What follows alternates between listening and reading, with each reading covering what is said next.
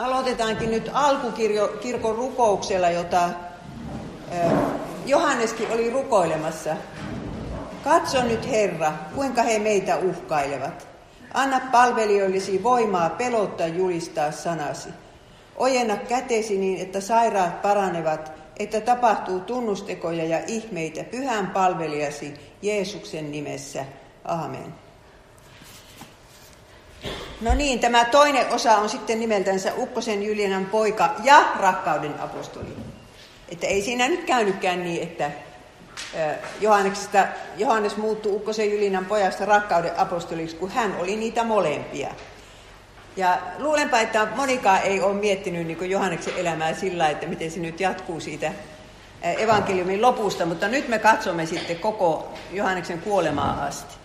Ja me pääsimme siihen pääsiäisaamuun, tai oikeastaan kun Jeesus haudataan ja kaikki tuntuu olevan lopussa, se menee surressa se päivä ja Johannes hyysää Mariaa jotenkin, että se söisi ja joisi vähäsen.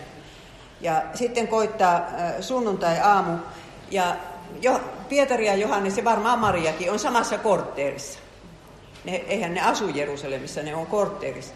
Ja sinne hyökkää Maria Magdalena kuuden jälkeen hirveästi huohottaen ja, ja sanoo, että ovat ottaneet pois haudasta, Herran pois haudasta, emmekä tiedä mihin ovat hänet panneet. Ja tämä oli semmoinen shokki, että kun oikeastaan joka kulttuurissa niin ruumiin häpäiseminen on kauhea asia. Kuvitelkaa, että isä ja äiti ruumis olisi jotenkin häpästy. Se ei olisi päässyt kunnialla hautaan. Niin tämä oli siis järkyttävä juttu, että mitä on tapahtunut. Ja miehet lähtee juoksemaan, niin Pietari ja se toinen opetuslapsi lähtivät ja menivät haudalle. Ja he juoksivat molemmat yhdessä. Mutta se toinen opetuslapsi juoksi edellä nopeammin kuin Pietari. Tästä on päätelty, että Johannes on nuorempi kuin Pietari. Ja saapui ensin haudalle. Ja kun hän kurkisti, kurkisti sisään, hän näki käärinliinat siellä, ei kuitenkaan mennyt sisälle. Tässä kerrotaan sitä vekslaamista. Kuka menee ensin haudan ovelle ja hautaa ja kuka näkee mitä. Se on semmoinen juttu, että sen on ihan pakko olla silminnäkijän kirjoittama. Pietari huomasi, että Jeesuksen kasvoja peittänyt hikiliina ei ollut käärinliinojen vieressä, vaan erillään omana käärönä. Suomeksi sanottuna tämä tarkoittaa, että se hirvettävästi rasvattu ruumista, no en mä tiedä, kai ne laittoi päähänkin rasvaa, niin siinä oli se pääliina näin, niin se oli siinä, missä pää oli ollut kierryttynä näin, eikä revitty auki. Ja sitten ruumis on niin kuin, niin kuin perhosen kotelo, että miten sieltä pääsee ulos muuta kuin, jos ei ole materiaa. Ja nyt tuli sisään myös se toinen opetuslapsi, joka oli ensimmäisenä saapunut haudalle, ja hän näki ja uskoi. Taas usko. Mutta loppujen lopuksi sitten käy ilmi, että ei ne vielä silloin pääsiäispäivänä oikein kunnolla kuitenkaan uskoneet nuo opetuslapset. Kun naisetkin tulee sitten muutkin naiset kertomaan heille, että he, mitä on tapahtunut, niin ne vaan epäilee. Ja tässä Johannes itse selittää sitä, että vielä he eivät näet olleet ymmärtäneet, että kirjoitusten mukaan Jeesus on nouseva kuolesta. Ne ei tajunnut, että vanhassa testamentissa tämä on te ennustettu. Ja sitten kun ne sen tajusivat ja näkivät Jeesuksen ja söivätkin hänen kanssaan, niin sitten ne kyllä, kyllä uskovat. Mutta Johanneksen evankeliumi oikeastaan päättyy tämä uskon teeman suhteen tähän Tuomaksen tunnustukseen. Tuomas ensin uho, että hän ei kyllä usko. Mutta sitten kun Jeesus ilmestyy uudestaan ja näyttää kätensä ja kylkesään, niin hän sanoo, että minun Herrani ja minun Jumalani. Eihän Jeesusta koskaan ennen ole vielä Jumalaksi kutsuttu. Ihmisen pojaksi, Jumalan pojaksi ja, ja Messiaksi ja kaikeksi, mutta tässä sanotaan, että hän on Jumala. Ja tähän Johanneksen evankeliumi päätyy. Jeesus on Jumala. Ja sitten Jeesus sanoo näin ihanasti meille. Sen tähden, että sinä minut näit, sinä uskot, autuat ovat ne, jotka eivät näe ja kuitenkin uskovat. Me ollaan oikeastaan vielä autuampia kuin tuo Tuomas ja Johannes, että me uskotaan näkemättä, me uskotaan sanan perusteella. Ja sen takia siitä sanasta ei saa luopua. No sitten vielä kertoo Johannes, se on oikeastaan sellainen jälkikirjoitus, että hän lopettaa sen tarinansa lukuun 20. Ja lukija luulee, että no nyt se loppuu. Ja sitten tuleekin vielä luku 21, siinä Johannes lisää semmoista, mikä ehdottomasti piti vielä kertoa. kaksi asiaa. Toinen on se, että vaikka Pietari oli kieltänyt Jeesuksen, niin Jeesus antaa hänelle paimenen homman takaisin. Kun Pietarista nyt sitten, kun tuli kirkonjohtaja, niin Johannes vakuuttaa, että se oli Jeesuksen tahto. Ja toinen oli sitten, kun oli semmoinen juttu ruvennut kiertämään, että Johannes ei koskaan kuolekaan. Ja Johannes oli hirveän huolestunut, että kun hän kuolee, niin mitä ne sitten ajattelee. Niin se, se kirjoitti sen loppuluvun, että ei se Jeesus niin sanonutkaan, että et sä koskaan kuole. Kun jos minä haluaisin, että et sinä kuole, niin sinä et kuolisi. No niin, se on se ihana juttu, kun Jeesus on niin kuin äiti tuolla rannalla, ruokkii niitä lapsiansa, on tehnyt aamiaisen siellä ja, ja ne, ne tulee syömään hänen kanssansa ja sitten on tämän, nämä keskustelut siinä, mutta, mutta sitten tämä Pietari ja Johanneksen suhde. Pietari on saanut Jeesukselta tehtävän ja kulkee Jeesuksen perässä. Ja huomaa, että siellä se tulee eh, Johanneskin. Ja sitten hän kysyy, että entä hän Herra? Pietari oli kuullut, että hän, hän kärsii marttyyrikuoleman. Niin se nyt halusi varmistaa, että kärsiikö se tuo Johanneskin. Ja Jeesus sanoi näin, että mitä se sinulle kuuluu? Vaikka tahtoisin hänen jäävän tänne aina siihen asti, kun tulen, seuraa sinä minua. Jos sinä kuolet marttyyrikuolemaan ja Pietari ja Johannes ei kuolekaan, niin se ei ole sinun asiasi. Seuraa sinä minua. Ja näin meidän pitäisi kaikkien kristittyjen ajatella, että ei pitäisi niin hirveästi vertailla sitä, että kärsinkö minä tässä enemmän ja kuka tässä pääsee vähemmällä ja, ja minkälaista on itse kunkin elämä. Kun me seurataan Jeesusta sen taakan kanssa, mikä on meille annettu. Ja Johannes oikeastaan tyytyy olemaan vähän Pietarin varjossa, mutta sehän on semmoinen juttu, että No apostolien tekojen alkuluvuissa ne kulkee kyllä yhdessä, mutta Pietari on se nokkamies. Mutta Pietari kuolee jo 60-luvulla ja Johannes kuolee vasta 90-luvulla. Siitä tulee koko kristillisen kirkon kunnioittama vanhus. Että kyllä se Pietari, Johannes kerkisi pätee ihan tarpeeksi. No tämän jälkeen tulee helatorstai, jolloin Jeesus nousee taivaaseen ja sieltä vuorelta mennään iloiten takaisin kaupunkiin, koska tiedetään, että ei se Jeesus meiltä ole oikeasti hävinnyt, kun se lupasi olla meidän kanssa joka päivä maailman loppuun asti. Muistuttakaahan sitä sisaret itsellenne.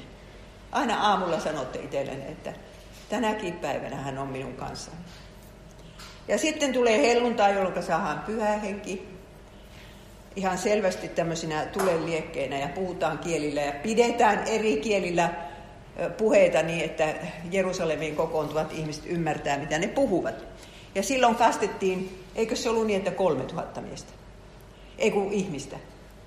Tuo, nimittäin Luukas laskee sitten naisetkin.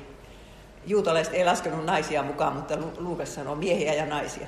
Niin on siinä ollut, kuulkaa, 12 opetuslapsella urakka, kun ne on kastanut ne 3000 ihmistä. Kyllä siinä minun mielestä on viikko mennyt. Ja sitten alkaa seurakuntaelämä. Seurakunta kuunteli ja noudatti uskollisesti apostolien opetusta. Apostolit tiesivät, mitä Jeesus on opettanut, ja siinä pysyttiin. Uskovat eivät keskinäisessä yhteydessä, siis pitivät yhdessä kokouksia, mursivat yhdessä leipää, siis ehtoollista, ja rukoilivat. Pelko levisi ihmisten keskuuteen ja apostolien kätten kautta tapahtui monia ihmeitä ja tunnustekoja. Uskovat pysyttelivät yhdessä ja kaikki oli heille yhteistä. Että oli se semmoista ihanaa herätyksen aikaa. Jos joku teistä on kokenut herätyksen ajan, niin tietää, että tuomoistahan se on. Ei siellä siinä vaiheessa mitään riitoja ole. Ja varmasti Johannes oli onnellinen, kun se tajusi, että tällä tavalla se Jumalan valtakunta nyt tuleekin. Henkilö henkilöltä kääntyy kristityksi ja kastetaan. No tämä on sitten apostolien tekemä ensimmäinen ihme. No tuossa mainittiin, että ihmeitä tapahtuu, mutta se ihme, josta oikein kerrotaan. Ja se on semmoinen juttu, että tämä mies, joka on yli nelikymppinen, se istuu temppelissä kauniinportin vieressä ja kerjää. Kun se on rampa, niin sieltä, se ei pääse sinne omiin jaloin, joku kantaa sen sieltä ja sieltä pois. Tiedättekö, minä luulen, että Jeesuskin oli kävellyt sen miehen ohi monta kertaa. Mutta ei ollut parantanut. Ja nyt sitten, eh, kun mies näki Pietarin ja Johanneksen menossa temppeliin, hän pyysi heiltä almua. Mutta Pietari sanoi, hopea ja kultaa minulla ei ole, mutta mitä minulla on, sitä minä sinulle annan. Jeesuksen Kristuksen Nasaretilaisen nimessä. Nouse ja kävele. Ja Pietari ojentaa käteensä, mies nousee pystyyn, sitten se kävelee, sitten se hyppii ja ylistää, ylistää Jumalaa. Ja näiden kahden kanssa seuraa joka paikkaan. Ja siinähän tuli sitten semmoinen mahtava kokous, että ihmiset tuli kahtomaan, kun kaikki tunsivat sen ramman. Joka ikinen jerusalemilainen tunsi sen ramman. Niin ne tuli kahtomaan ja Pietari piti puheen. Ja sen jälkeen sanotaankin, että nyt oli veljiä 5000, tai siis kristittyjä 5000. Että mahtavasti vielä, vielä pelastui niin tämä ihmeen jälkeen. Ja silloin tulee sitten ylipapelle hätä. Ne luulivat, että he saavat tämän nasaretilaisen lahkon kukistettua, kun Jeesus tapetaan. Ja koska opetuslapset oli ollut niin pelkurimaisia silloin, niin ne luulivat, että ne olisi pelkurimaisia jatkossakin. Ne saadaan pelotellut hiljaiseksi. Ja sitähän me, meitä kaikkia yritetään nyt pelotella täällä Suomessa hiljaiseksi, että me ei sanottaisi tiettyjä asioita raamatusta.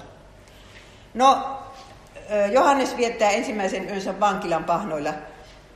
No, mulla ei ole tätä kokemusta, mutta on minut kerran pidätetty, oikeastaan kahdestikin, mutta kerran tuota, minä, minä sain lahjaksi semmoisen afganistanilaisen turkin, muistatteko mistä roikku niitä, vanhemmat teistä muistaa, siis roikku, näitä villoja sieltä alta. Ja, ja se on vähän semmoinen niin kuin, huumeen käyttäjien takki, mutta minä olin saanut sen lahjaksi ja minä kävelen kaikessa rauhassa Helsingin katua.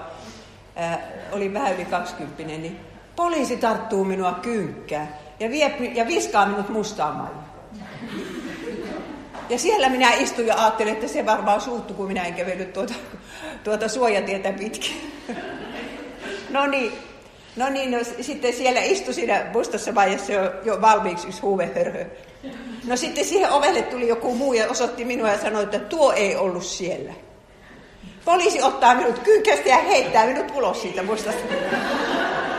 ei minkäänlaista anteeksi pyyntöä. No niin, mutta aika ilkeältä se tuntui, mutta, mutta Johannes, minä luulen, että se nukkuu ihan sikeesti siellä yössä siellä vankilan pahnoilla. Ja, ja sitten kerrotaan näin. Seuraavana päivänä kokoontuivat Jerusalemissa juutalaisten hallitusmiehet, vanhimmat lainopettajat kaikki kynnelle kykenevät eliitin ihmiset. He käskivät tuoda apostolin eteensä ja kysyvät, millä voimalla ja kenen nimessä te tämän teitte. Tämä oli väärä kysymys. Pietari oikein henkeä täynnä nousee ja sanoo, että jos meitä tässä syytätte siitä, että me ollaan hyvää tehty, niin minä sanon teille suoraan, että se oli kyllä Jeesuksen Kristuksen nimi. Ja eihän ne nyt voinut sitten mitään sanoa. Ja etenkin kun se rampakin oli siinä, se oli päässyt suuren neuvoston istuntoon ja hyppi siinä ja ylisti Jumalaa, niin ei siinä oikein voinut mitään sanoa. Kun neuvoston jäsenet näkivät Pietarin ja Johanneksen rohkeuden ja totesivat heidät oppimattomiksi kansanmiehiksi, he olivat ihmeissään. Että tämmöisiltä kalastajilta ei oltu kuultu ennen mitään vastaan väittämistä. He sanoo, mitenkä uskotaan ja mikä on oikein ja muut pitää suunsa kiinni. He tunsivat nämä Jeesuksen seuralaisiksi, ja kun he vielä näkivät parannetun miehen seisovan apostolien vieressä, he eivät voineet väittää vastaan. Mutta ettei tapaus tulisi kansan parissa vielä laajemmalti tunnetuksi, ai niin, tämä on jo sitaatti, ne sanovat näin, niin meidän on paras jyrkä, jyrkästi kiertää heitä enää puhumasta sen miehen nimessä kellekään. No ne kiersivät jyrkästi. Ja sananvapaus oli vaarassa, niin kuin se on meillä nyt. Se on nyt kerta kaikkia. Saako täällä sanoa, mihinkä uskoo? Ja sitten äh, Pietari vastaa, onko Jumalan edessä oikein totella enemmän teitä kuin Jumala? Ratkaiskaa itse. Me emme voi olla puhumatta siitä, mitä olemme nähneet ja kuulleet. Silloin neuvoston jäsenet uhkailivat heitä entistä ankarammin, mutta päästivät heidät sitten vapaaksi kansan tähden. Ja just näin pitää meidän vastata silloin, kun sananvapautta uhkaillaan. Tehdään nyt se päätös, että ei pelätä esimerkiksi näistä homosuhteista puhumista, niin kuin Raamattu puhuu. Ketä ei saa herjata eikä haukkua, mutta, mutta että tämä on synti niin kuin, niin kuin muutkin seksisuhteet on syntiä, jos ei se tapahdu avioliiton sisäpuolella. Niin että, että meidän kristittyjen pitää vaan päättää, että kyllä me siitä puhutaan. Että jos me yhdestä asiasta lopetetaan puhuminen ja toisesta ja kolmannesta, me petetään ne ihmiset, joiden pitäisi tietää, mistä synnistä pitää tehdä parannus. No niin. Ja sitten kun ne meni, meni seurakunnan kokoukseen sieltä vankilasta suoraan, niin, tai suuren neuvoston istunnosta, niin sitten ne rukoilivat tuo äskeisen rukouksen, minkä minä rukoilin. Katso nyt Herra, kuinka he meitä uhkailevat. Anna palvelijoillesi voimaa pelottaa julistaa sanasi. Ojenna kätesi niin, että sairaat paranevat ja tapahtuu tunnustekoja ja ihmeet. Kyllä mekin voidaan sitä rukoilla. Ja kun tilanne on tämmöinen, niin Herra, anna nyt ihmeitä meidän keskuuteen.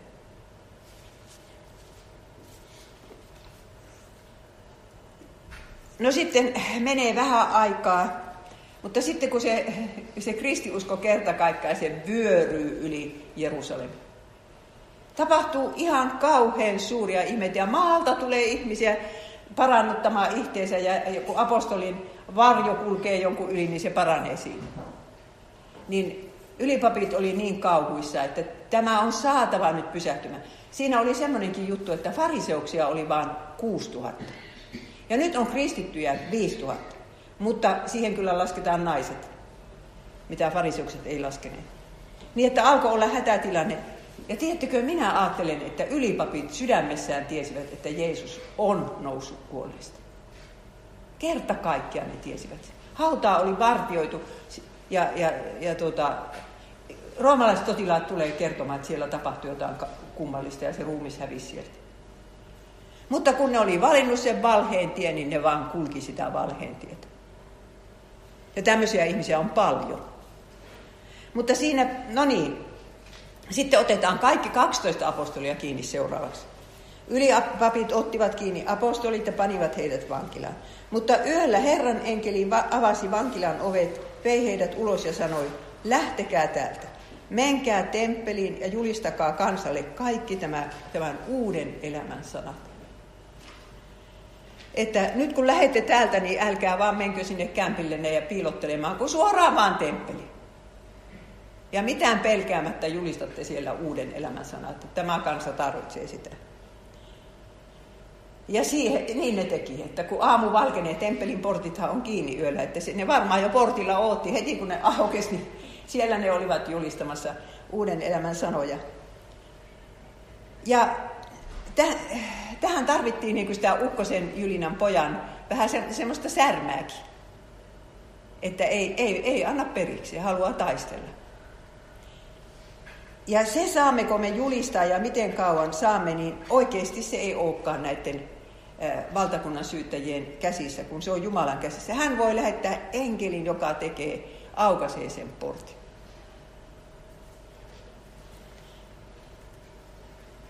No sitten niitä apostolia lähdetään hakemaan sieltä vankilasta. Ja tässä niin kuin kohtaa hirvittävä sokki taas ylipappeja.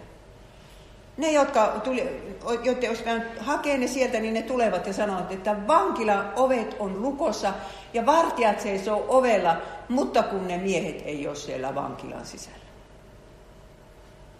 Ja siinä vaiheessa joku juoksee sanomaan, että hei ne miehet on tuolla temppelissä ja pitää puheita pitämässä. Niin Luukas kyllä kertoo, että ylivapit ja, ja nämä muut, niin ne oli kauhuissa. Eivät voinut ymmärtää, mitä tässä oikein tapahtui. Ja, ja sitten,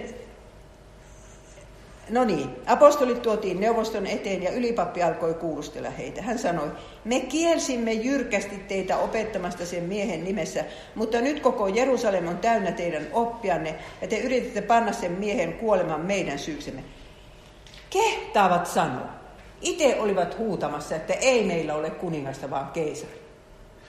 Tulkoon hänen verensä meidän ja meidän lastemme päälle. No, Pietari taas sanoi, ja kaikki apostolit kuorossa, että ennemmin tulee totella Jumalaa kuin ihmisiä. No, apostolit lähetetään ulos huoneesta ja, ja miehet miettivät, että mitä tässä tehdään. Niin, niin Kamalien, Paavali opettaja, viisas mies sanoi, että että jos tämä on Jumalasta, niin sitä ei pystytä kukistamaan tätä liikettä. Ja jos se ei ole Jumalasta, se raukenee ihan itsestä. Ei tehdä mitään. Ja silloin ne seurasivat Kamalielin neuvoa. Mutta sentään ruoskittivat ne miehet. Ja se ruoskintahan oli semmoista, että nahkahihnoihin sidottiin luunpalasia, metallinpalasia ja kivenpalasia. Ja juutalaiset antoi lyödä vain 39 kertaa. Roomalaiset ei välittänyt siitäkään. Niin, niin, niin tota, että kyllähän niillä selkänahato oli siis hirvittävä käsittely, ihan hirvittävä. Mutta kun ne lähtee iloisena sieltä, siitä, että ovat saaneet kärsiä, kunnian kärsiä häväistystä Kristuksen nimen Se on kunnia. Minä muistan Bangladesissa yhden opiskelijan. Se oli se vuosi, kun ne kaksostornit romahti siellä New Yorkissa ja muslimin maailma oli ihan, ja Afganistanin pommitukset alkoi. Niin kuohuksissa olivat, niin se, se yksi opiskelijapoika sanoi, että ei se nyt ole mikään ihan vähäinen kunnia saada kuolla Jeesuksen tähden. Sillä lailla suhtautui nuori ihminen siellä. No niin, sitten tullaankin Samariaan. Minä kävin, silloin kun mä täytin 70 vuotta, niin tuota Israelissa juhlimassa sitä yksinäni ja läksin semmoisenkin retkujen mukaan, että ne kävivät siellä Samarian kaupungissa. Tämä kaupunki on vanhassa testamentissa meillä Samaria, roomalaisaikaan sen nimi oli Sebaste. Tämä on se, missä Ahab ja Isabel hallitsivat. Ja nyt sitten ollaan apostolien teossa, niin se sanoi, että Samarian pääkaupunki. Sinne meni Filippus-niminen eh, diakonia, julisti siellä ja syntyi herätys. Paljon samarialaisia kääntyi. Ja tämä oli nyt ensimmäinen askel siihen, askel siihen suuntaan, että kristiusko ei kuulu vain juutalaisille. Ja Jerusalemista lähetettiin Pietari ja Johannes niin kuin ikään kuin siunaamaan tämä herätys. Osoittamaan, että no ne kahto varmaan, että onko se nyt oikein oppista. Ja sitten, sitten tuota, siinä oli käynyt semmoinen juttu, mitä ei, juuri, ei oikeastaan muulon kerrotakaan, että ne oli kastettu, mutta eivät olleet saaneet pyhää henkeä. Että Jumala oli päättänyt, että näitä apostolia odotetaan niin ennen kuin ne saa pyhän hengen. Että siitä nähdään, että tämä on sama kirkko, Samarialaiset kuuluu samaan kirkkoon. Ja ajatelkaa nyt tätä. No minä luen tämän. Perille tultuaan apostolit rukoilivat Samarian uskovien puolesta, että he saisivat pyhän hengen. Henkinäit ei ollut vielä laskeutunut kehenkään heistä. Heidät oli ainoastaan kastettu Herran Jeesuksen nimeen.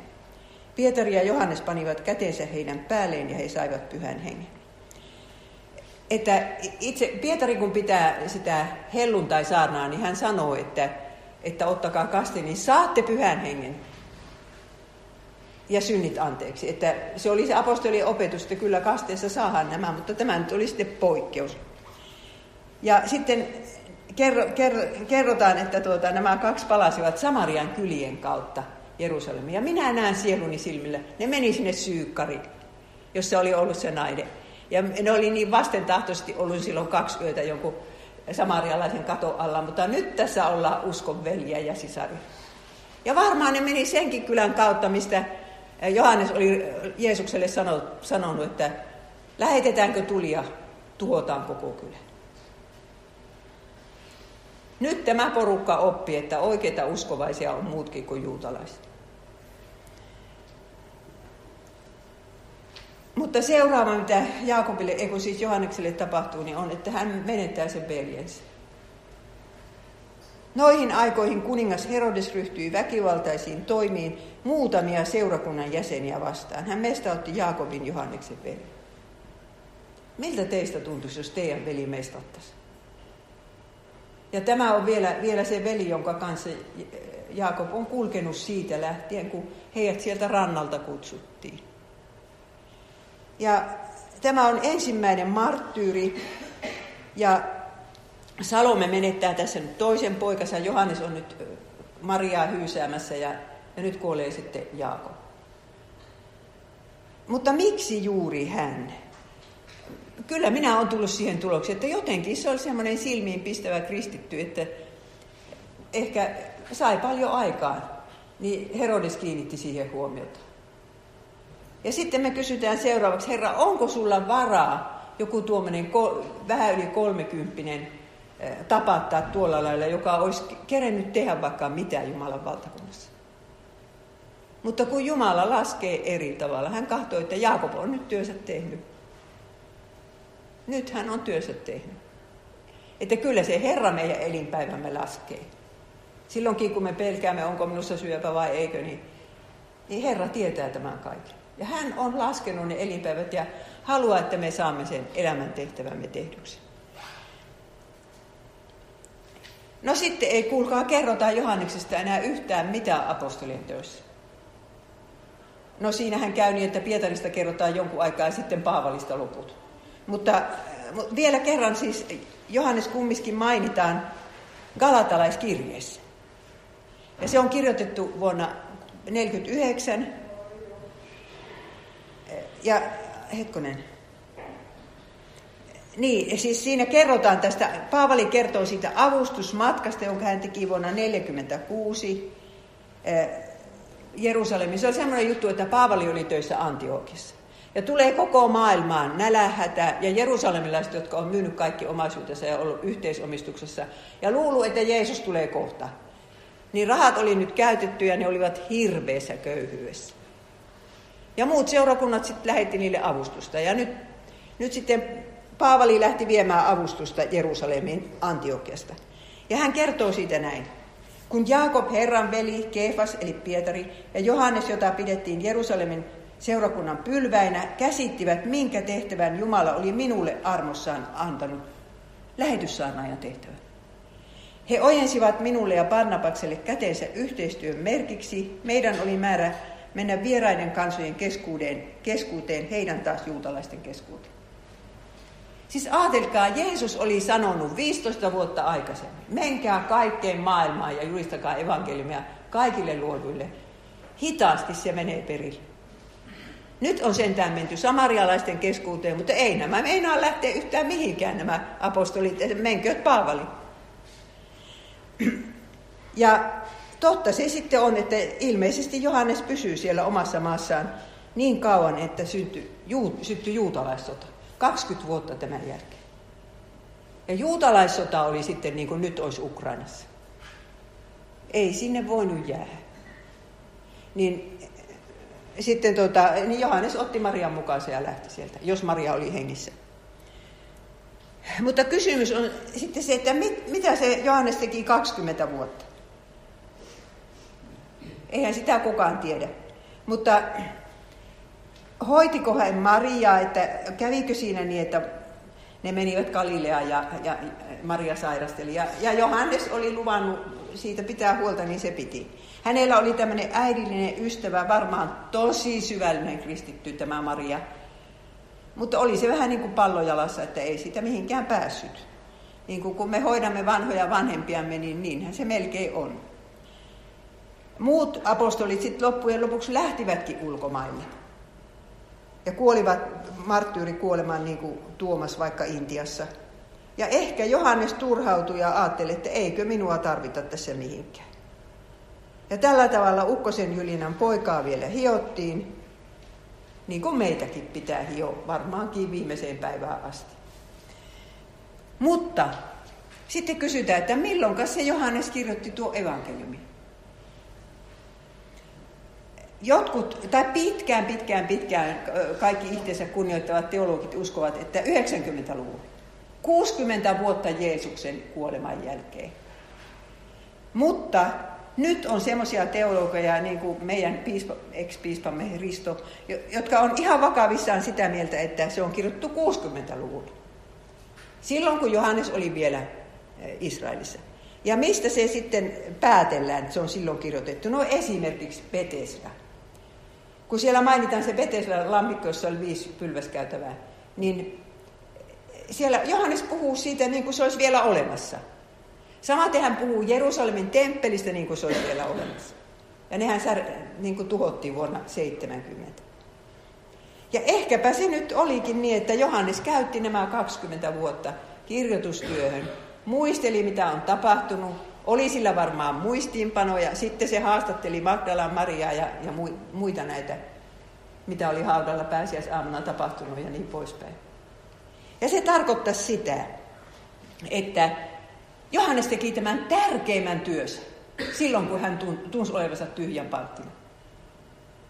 Ja se aika, jolloin me itse kukin olemme työttömänä, sairaana, surkeina kotona, pandemia-aikana ei päästä mihinkään ja tuntuu, että ei tästä ole mitään hyötyä, niin saattaa olla se meidän elämän tärkein aika.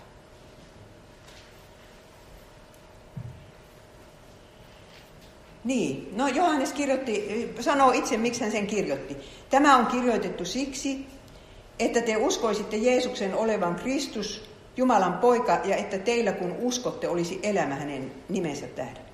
Siksi se on kirjoitettu, että me uskosimme, että Jeesus on Kristus, Jumalan poika, ja saataisiin elämä. Ja kun Johannes tätä nyt sitten kirjoitti, niin ei se tiennyt, että kuinka moni hänen kirjansa lukisi. Siis montako on miljoona, jotka on rakastaneet Johanneksen evankeliumia yli kaiken. Eniten kaikista evankeliumeista. No sitten Johannes todella viettää, lähtee sinne Efesoksen. Tätä ei sanota raamatussa, mutta kun se on ihan luotettava perimy, pe, perimätieto, että sinne hän meni hän, ja otti Marian mukaan, no siitä nyt ei ole sataprosenttista varmuutta. Jos Maria oli elossa silloin, niin hän oli 82-86, kun hän sai Jeesuksen ihan teinityttönä. Ja Johannes itse oli 50-60-vuotias. Ja todellakin Johanneksesta tuli kunnioitettu opettaja koko Aasian maakunta. Se kerkisi olla siellä 30 vuotta. Ja Johanneksen evankeliumi julkaistiin siellä. Ja sitten siinä on semmoinen ongelma, tiettekö, että kun Johanneksen evankeliumi on hyvää kreikkaa ja ilmestyskirja on huonoa kreikkaa. Yleensä se ihmisille käy niin, että kun ollaan ulkomailla, niin se kielitaito vähän paranee. Mitenkä se tässä on käynyt toisinpäin? Niin siitä ajatellaan niin, että Johannes nyt sitten oli kuitenkin eh, jonkun kanssa korjannut siellä Efesossa sen Johanneksen evankeliumin kielen. Sillä oli ollut tämmöinen toimittaja. No sitten tuleekin Johanneksen kirjeet. Ja minä jo tämän kerroin, että miten hänestä aina kerrotaan sitä legendaa, että hän ei jaksanut vanhana saarnata muuta kuin lapseni rakastakaa toisianne. Ja tämä on usein ymmärretty niin, ettei Johannes saarnannut lakia, vaan vain rakkautta. Ihan niin kuin meidän aikamme suomalaiset luulee tietävänsä, että raamatun pääasia on, että että Jumala on rakkaus ja rakastakaa toisianne ja muuta siellä ei luekaan. Mutta asia ei ole näin yksinkertainen, koska me nähdään noista kirjeistä, että vanha apostoli ei hyväksynyt alkuunkaan kristillisen opin vesittämistä, vaan taisteli henkeen ja vereen sitä vastaan. Oottakaahan, kunhan näette. Ja kirjoittajasta vaan sanotaan, että se on ho presbyteros, joka tarkoittaa joko vanhin tai vanhus. Se saattaa olla seurakunnan vanhin tai sitten vanhus. Ja tämä presbyteros, siitä sanastahan tulee pappikin. Ja, ja hän, hän ei siis kirjoita näihin kirjeisiin muuta kuin vanhin. Olettaa niin, että kaikki ne tietää, kuka se on se vanhin. Voiko siellä olla Efesossa kahta niin kuuluisaa van, vanhusta kuin Johannes ja sitten, että kyllä se varmasti Johannes on. Ja se oli kirkkoisä Ireneus, joka välittää meille tämän tiedon, että Ireneus kirjoitti tämän 180 jälkeen Kristuksen, mutta kun se oli kuullut tämän Polykarpokselta, joka kuoli 145, joka oli ollut Johanneksen oppilas. Siinä ollut yksi ihminen väli. Niin kyllä se tosi luotettava tieto on. Ja Johanneksen kirjeitä lainataan jo 100-luvun alussa. Ne on kirjoitettu joskus silloin 70-80-luvulla. Mutta näiden kirjeiden tarkoitus on se, että Johannes nyt taistelee tätä uutta harraoppia vastaan, jonka nimi on gnostilaisuus. No sitä ei siellä mainita, mutta ihan selvästi se on takana. Että ajatelkaa, kristillinen kirkko ei ole tuo vanhempi.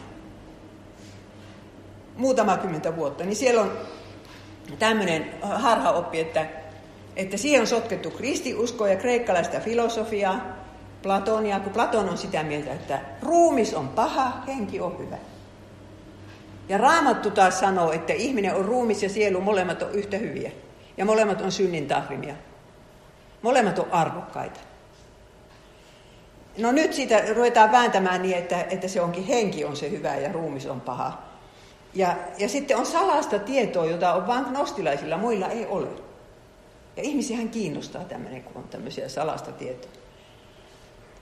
Gnostilaisuuden kannattajat eivät halunneet jauhaa samoja vanhoja oppeja, jotka kaikki jo tunsivat kasteopetuksen eli katekismuksen perusteella. He halusivat mennä eteenpäin. Nyt oli tiedossa jotain uutta ja jännittävää. Sitä paitsi pakanoitakin oli helpompi evankelioida uuden kuin vanhan opin avulla. Niille kun menee tämmöistä gnostilaissävystä saarnaa pitämään, niin nehän hippaa se heti. Näin ne ajattelivat. Niin kuin nykyaikaa ajatellaan, niin että jos me hyväksytään nämä uudet moraali, moraalittomuussäännöt, niin ihmisiä tulee enemmän kirkkoon. Niinhän monet ajattelee. Turun tuomiokirkon ovet on auki. Ei enää yhtään kysytä, että missä synnissä elät ja pitääkö tehdä parannusta. No sitten muuttuu oppi Kristuksesta. Gnostilaiset eivät voineet hyväksyä sitä, että Jumala mukaan voisi kärsiä ja kuolla. He alkoivat opettaa niin, että Kristus lainausmerkissä liittyy Jeesus-nimiseen mieheen kasteessa ja poistui hänestä ennen ristin kuolemaa. Jumala ei ole koskaan tullut ihmiseksi, eli lihaksi. Ja meidänkin aikanamme on paljon teologiaa, jotka eivät usko Jeesuksen neitseistä syntymiseen, ylösnousemukseen ja ihmeisiin. Siis hirveästi teologiaa, että, kun, että, jotka ei usko, että Jeesus on neitsestä syntynyt. Ja silloinhan se menee just tuohon. Jeesus on vain ihminen. Ja ei se silloin ole voinut kenenkään syntejä sovittaa. Ja muutenkin tämä New Age, on hir- tämä uusi uskonnollisuus, niin se on hirveän paljon gnostilaisuuden tyylistä. No Johannes kirjoittaa, kuka on antikristus. Kuunnelkaapas tätä. Kuka sitten on valehtelija, ellei se, joka kieltää Jeesuksen olevan Kristus? Sellainen ihminen on antikristus.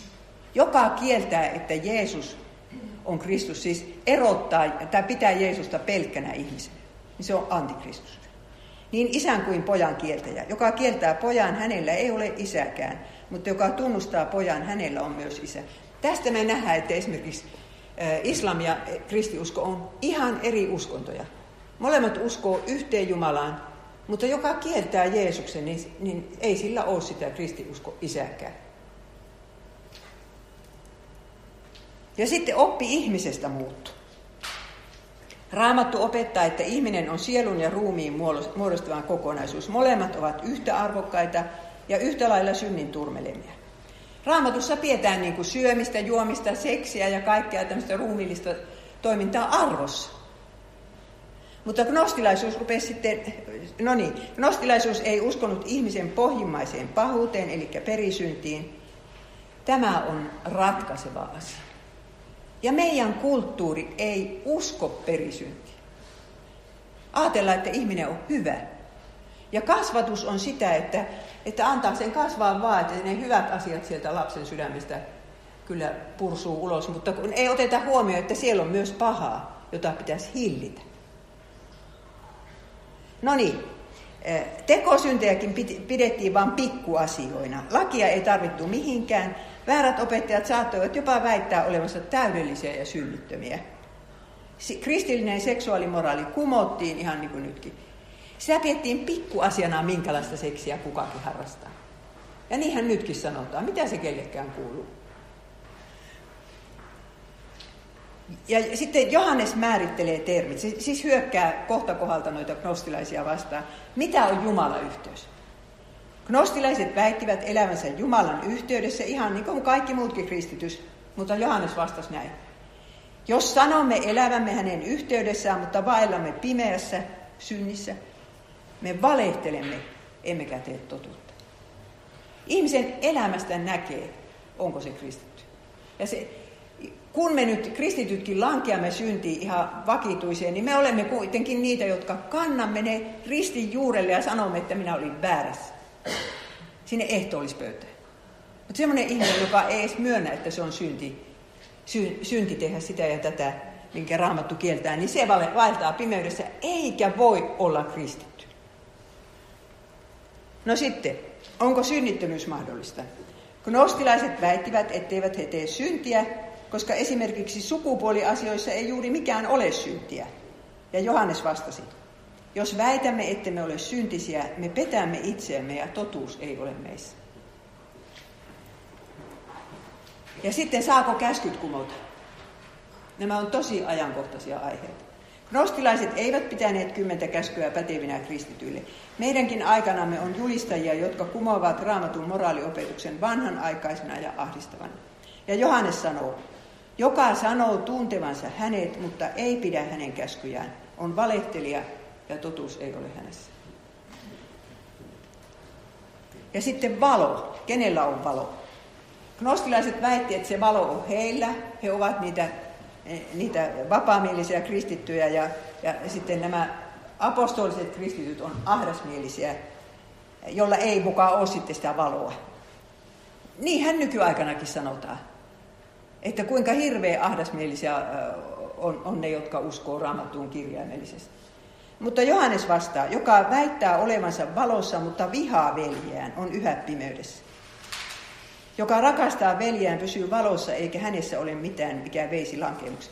Siis, jos joku tosiaankin vihaa päiviräsästä, joka on kristitty, niin minä asetan kysymysmerkki, onko se mikään kristitty? Kyllä se tämän Johanneksen määritelmän mukaan ei olekaan. Joka vihaa niitä, jotka pysyy raamatussa ja haukkuu niitä koko ajan, niin onko ne sitten kristittyjä? Ja mikä on seurakunta? Nostilaiset väittivät olevansa oikea seurakunta, ja Johannes vastaa. He ovat lähtöisin meidän joukostamme, mutta he eivät olleet meidän joukko, he eivät olleet meidän joukkoamme. Ne olivat siis porukoissa mukana, mutta eivät olleet meidän joukkoamme. Jos he olisivat kuuluneet meihin, he olisivat pysyneet keskuudessa. Ne olisi pysynyt tässä apostolisessa opissa ja seurakunnassa. No niin, että joka lähtee pois apostolisesta seurakunnasta, se ei ole kristitty. Ja sitten gnostilaiset väittivät, että vain heillä oli oikeaa tietoa uutta ja osittain salaista. Ja Johannes vastaa, te olette pyhältä hengeltä saaneet hengen voitelun ja kaikilla teillä on tieto. Kaikilla, jotka on katekismuksen joskus opetelleet, on tarpeeksi tietoa taivaaseen pääsyä varten. Ja, ja Johannes on sitä mieltä, että sitä ei saa muuttaa. Se pitää säilyttää se tieto siihen asti, kun Jeesus tulee takaisin. Ja sitten tämä rakkauden apostoli kyllä neuvoo, että mistä se rakkaus löytyy. Tämä on minusta raamatun ihanimpia jakeita. Siinä on rakkaus, ei siinä, että me rakastimme Jumalaa, vaan siinä, että hän rakasti meitä ja lähetti poikansa meidän syntiemme sovitukseksi. Että jos me rupeamme me etsimään rakkautta vaikka omasta sydämestämme, ei sitä oikein meinaa löytyä. Että jos me rakkautta etsimme, niin kyllä se tuosta rististä löytyy ja Jumalan rakkaudesta, joka antoi oman poikansa. Ja se on se rakkaus, johon kenenkään ei tarvitse pettyä. Ihmiset pettyy meihin. Mutta ei niiden tarvitse Jeesukseen pettyä, jos me hänet esittelemme heille. Ja sitten vielä Johannes sanoi, että harhaoppisten kanssa ei saa tehdä yhteistyötä. Ja tämä jae on syynä siihen, että minä en tee yhteistyötä kaikkien kirkollisten tahojen kanssa. En mene samaan kokoukseen semmoisen henkilön kanssa, joka, joka tuota, kieltää jonkun Jumalan sanan. Jokainen, joka ei pysy Kristuksen opetuksessa, vaan tuo siihen jotakin lisää, on vailla Jumalaa. Jos joku tulee teidän luoksenne eikä opeta tällä tavoin, älkää ottako häntä kotiinne, älkääkä edes tervehtikö häntä. Se, joka lausuu hänet tervetulleeksi, osallistuu hänen pahoihin tekoihinsa. Siihen aikaan ei ollut kirkkoja. Jumalan palvelukset pidettiin kotona. Ja tässä puhutaan kotikokouksesta.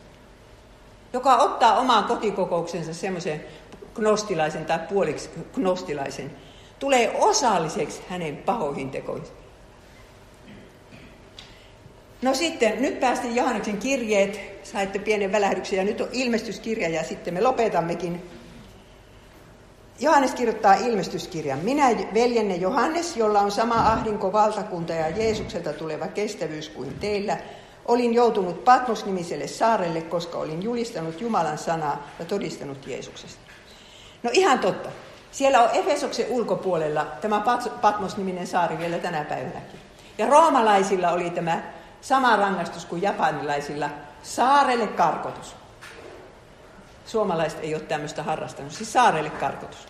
Ja, ja tuota, Johannes nyt sitten kerta kaikkiaan vain julistustyönsä takia karkotettiin tuonne Patmokselle. Ja taas hän oli vangittu, taas hänet eristettiin ja taas hän käytti aikansa kirjoittamiseen.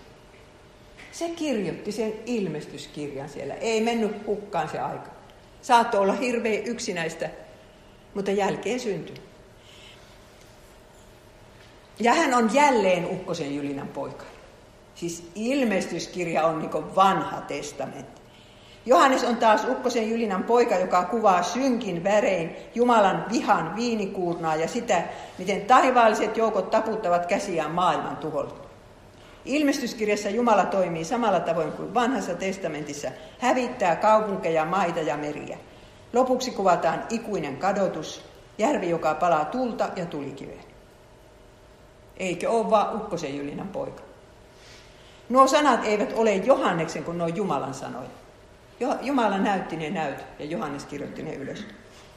Ja Jumalan viha löytyy Uudesta testamentista. Se on siis täys oppi, jos väitetään, että vanhassa testamentissa on Jumalan viha. Jumala vihaa syntiä tänä päivänä samalla lailla kuin sinä päivänä, kun ihmiset lankesivat syntiin eka kerran. Siellä on nämä ratsastajat, joista nyt viime päivinä on puhuttu vaikka kuinka paljon. Tulee neljä ratsastajaa. Ensimmäinen on valkoisen hevosen selässä voittajana ja voittamaan. Siis ilmeisesti evankeliumin Jeesus, joku tämmöinen. Mutta sitten tulee, tulee tuo miekka. Tarkoittaa, että sota. Sitten tulee nälkä, silloin, silloin vaakakädessä sillä seuraavalla, että kohta saattaa olla, että Suomessakin niitä perunoita ja ruisjauhoja vaalla mitata, että ei niitä saakaan niin paljon kuin haluaisi. Että minä kun nykyään luen maaseudun tulevaisuutta, minä lopetin Hesarin kokonaan, mä suutuin siihen. Sinä päivänä suutuin, kun siinä oli Sika Messias ja Päivi Räsänen, näin iso kuva. Silloin minä kirjoitin sinne, että minä en tarvitse teidän lehteä. Minä olen lukenut sitä 50 vuotta, mutta kiitti, mulle riitti. Niin, no niin. Ja maaseudun tulevaisuudesta kyllä käy ilmi se huoli. Suomen ruokatilanteesta. Koska vihreät ei tykkää maanviljelijöistä. Sitä ajetaan alas niin paljon kuin keretään, vaikka mitä sääntöjä EU-sta tulee. Ja, ja nyt kun on ö, niin kallista tuota, bensa, diesel ja sitten ö, lannoitteet, joita ei oikeastaan enää saakkaa, niin kyllä maaseudun tulevaisuudessa luki, että ensi kesänä voi yksi neljäsosa Suomen pelloista jäädä viljelemättä. Jos ulkomailta ei saada viljaa, niin mikä tulee?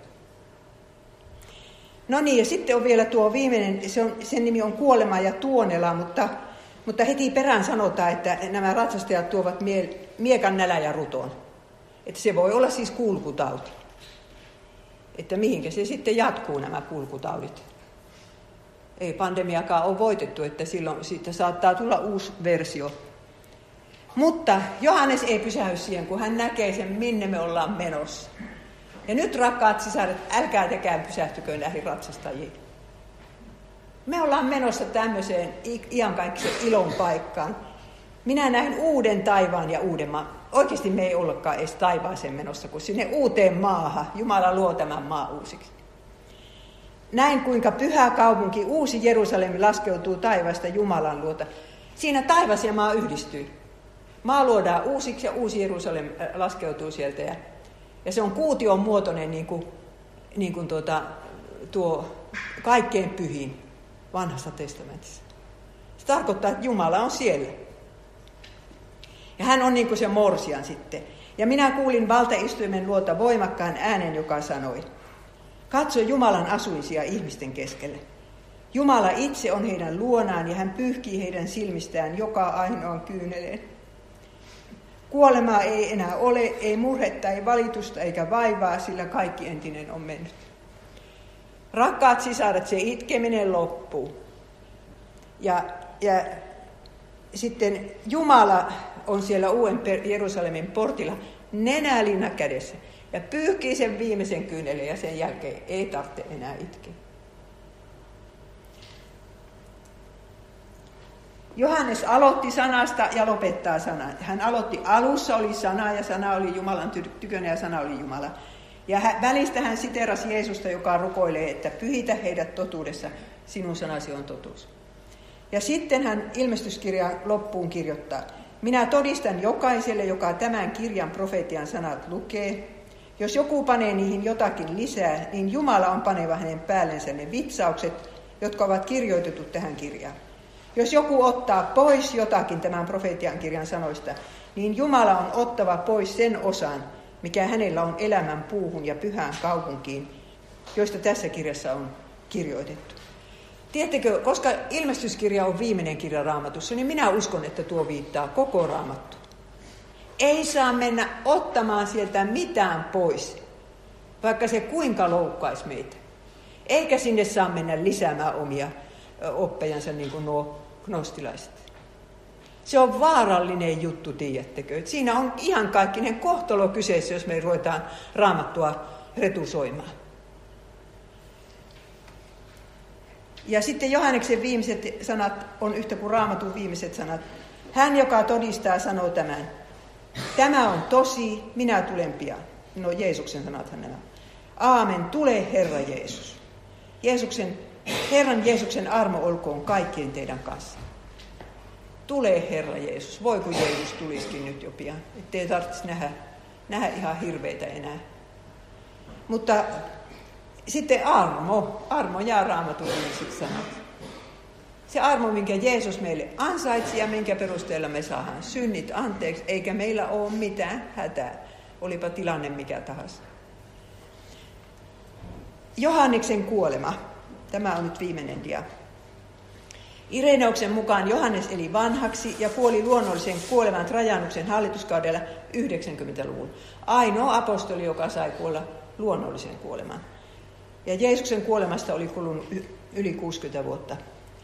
Itse asiassa Johannes ei ole oikeasti kuollut. Näinhän Jeesus oli sanonut hänelle. Minä olen ylösnousemus ja elämä. Joka uskoo minuun, se elää vaikka olisi kuollut, eikä yksikään, joka elää ja uskoo minuun, ikinä kuole.